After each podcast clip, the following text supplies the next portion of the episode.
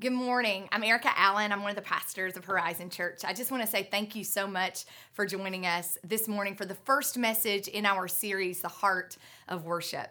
We've spent a lot of months worshiping God this way, at home, through electronic means, digital media, um, and so we thank you for that. I just want to go ahead and tell you we have the opportunity on November 29th at 10 a.m. to meet together in person. We're going to continue offering Horizon at Home, um, this experience for you all to continue worshiping at home, but we are also going to offer an in person, outdoor, and socially distanced option starting November 29th at 10 a.m. I hope you'll go ahead and mark your calendars to join us. But this season, I've been asking God, right? My heart feels a little out of rhythm it feels like my actual heart is just not beating right. Like my chest is tight. I can feel my heartbeat in my chest.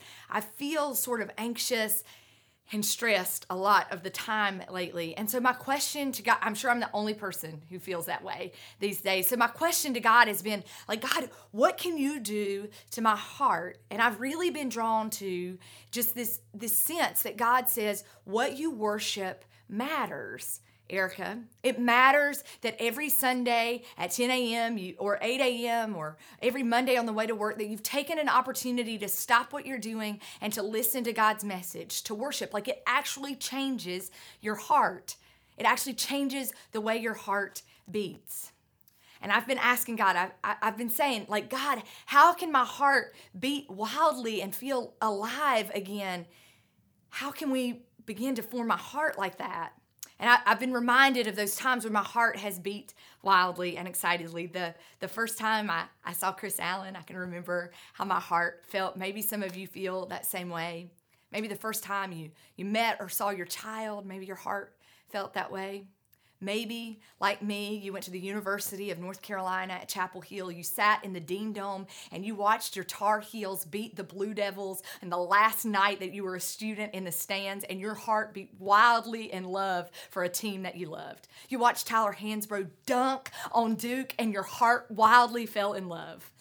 I can remember a time that my heart wildly fell in love. We were at the University of Florida. I went to my first football game ever there to see the Gators play, and I remember standing in the stands and watched the the Gator band form this like you know, this line and I watched the Gators come out of the tunnel. I watched Tim Tebow run out. And I remember on the big screen, there's a Gator and it's like, you know, the Gator's like coming after you. And I, it still sends cold chills on me. It was such a magical moment as everyone in the stands is like chomping and exciting because there's a moment where you realize you're a part of something that's so much bigger than yourselves.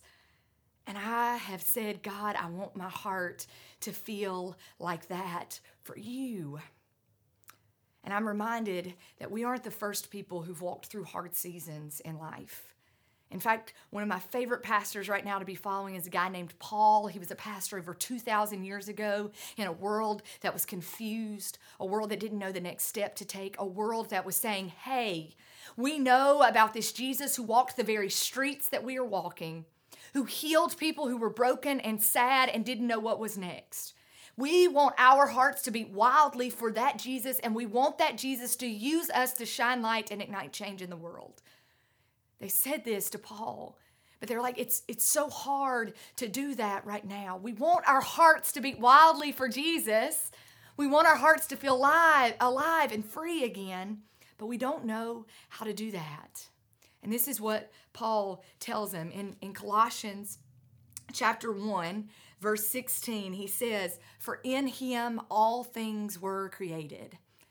Through Jesus, all things, through God, all things were created. We, we worship uh, the creator of all things in heaven and on earth, visible and invisible, whether thrones or powers or rulers or authorities, all things have been created through him and for him. He is before he, all things, and in him all things hold together. If you feel like your world is falling apart right now, in him all things hold together. And then in, in Corinthians, he writes to the Corinthians who are also like, Paul, we don't know what to do. We just want to love Jesus. We want our hearts to beat wildly and free again. And he says this in First Corinthians chapter 8 verse 5. He says, "For even if there are so-called gods, Even if there are all these like other gods, whether in heaven or on earth, as indeed there are many gods and many lords, there are many things you can worship. Yet for us, there is but one God, the Father, from whom all things came and for whom we live, and there is but one Lord, Jesus Christ, through whom all things came and through whom we live. And this is what I realized Paul was telling the people of Colossians and the people of Corinthians. He was saying, You have a choice.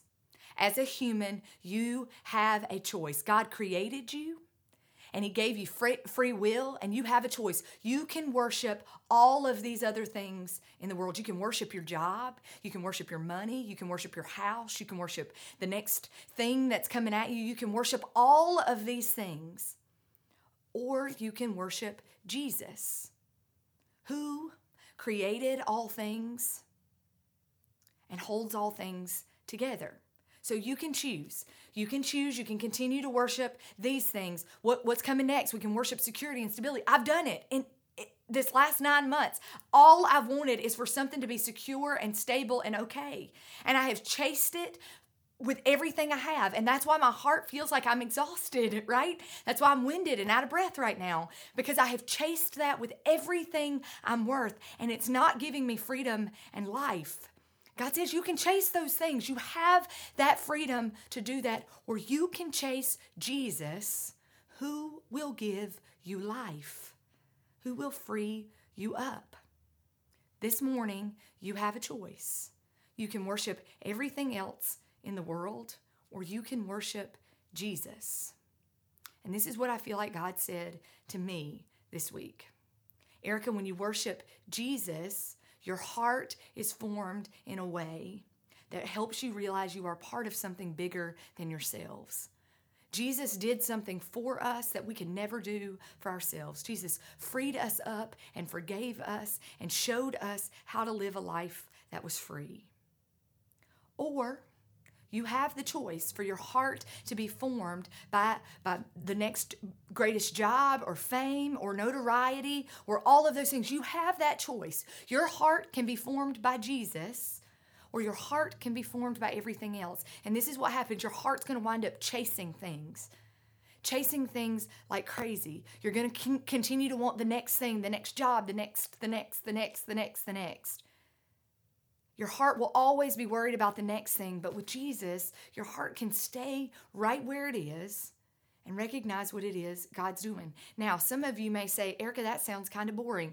I, I'm here to tell you, I loved the United, the University of North Carolina, Chapel Hill Tar Heels. I loved them. My heart still, right now, in this moment, beats wildly in love with them. But it became about winning the next game, right? It became about the national championship and being on Franklin Street and going crazy. And if we couldn't have that experience, then my Tar Heels weren't good enough.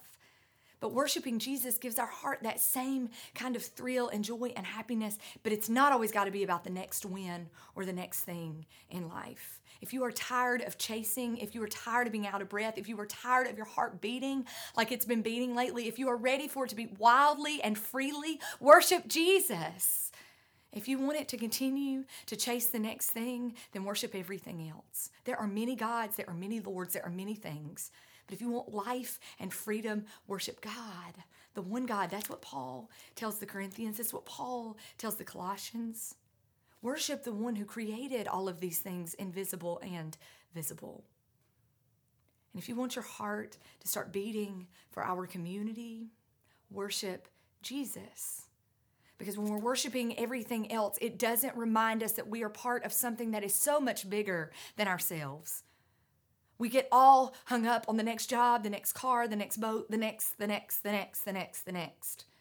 But when we worship Jesus, we get caught up on, on the living wildly the purpose that He has for us. We are knit together by God and for God and for God's good purposes on the world. There's a reason why making a peanut butter and jelly sandwiches changes your night.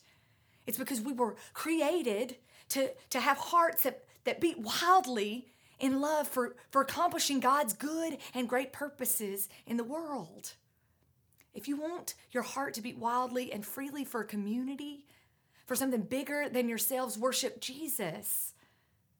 who is going to, to turn your heart into caring deeply and passionately about people who are broken and hurting and wounded and living in darkness. Jesus is going to give you a heart that cares about that. And, and Jesus is going to show your heart its deep purposes for accomplishing those things through Him. Or you can continue to fight and chase everything else. You have a choice this morning. I have a choice this morning. Do I want to worship everything else? Or do I want to worship Jesus who gives me freedom? Maybe some of you have spent a lot of your life worshiping everything else and you're ready to give that piece up and give your life to worshiping Jesus. You want to spend your Monday morning praying before you go to work not figuring out how you can get ahead.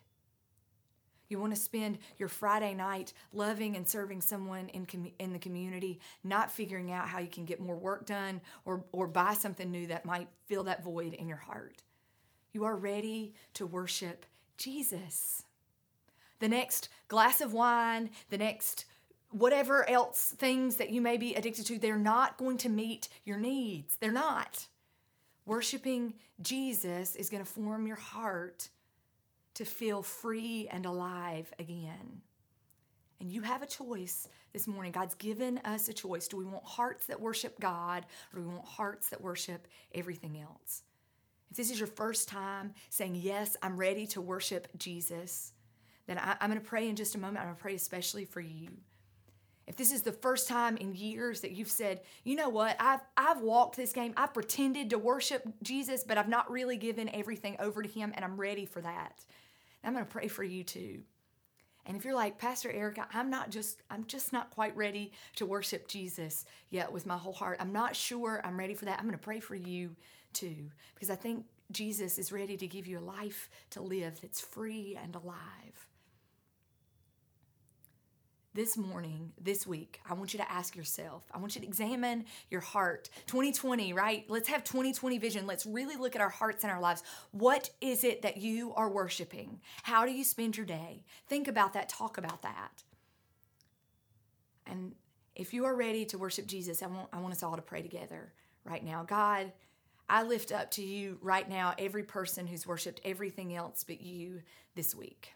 We're sorry that we do that. We're sorry that sometimes it's so much easier for us, the way that you wired us, it, it, it, it is easier for us to worship everything else and not worship you who created us for you.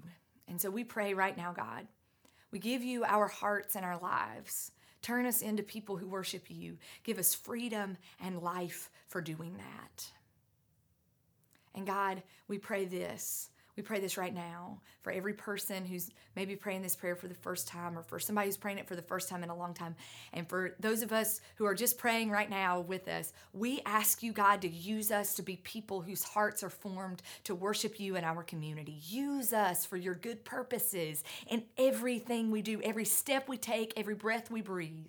Use us for your good purposes. May our worship not be about the few minutes we sit right in front of a, a, a, screen or, or listen to this message this morning, God, but may it be, may it be about walking step by step with you in everything that we do. May our hearts worship you this week. Use us, God, to shine your light and ignite your change.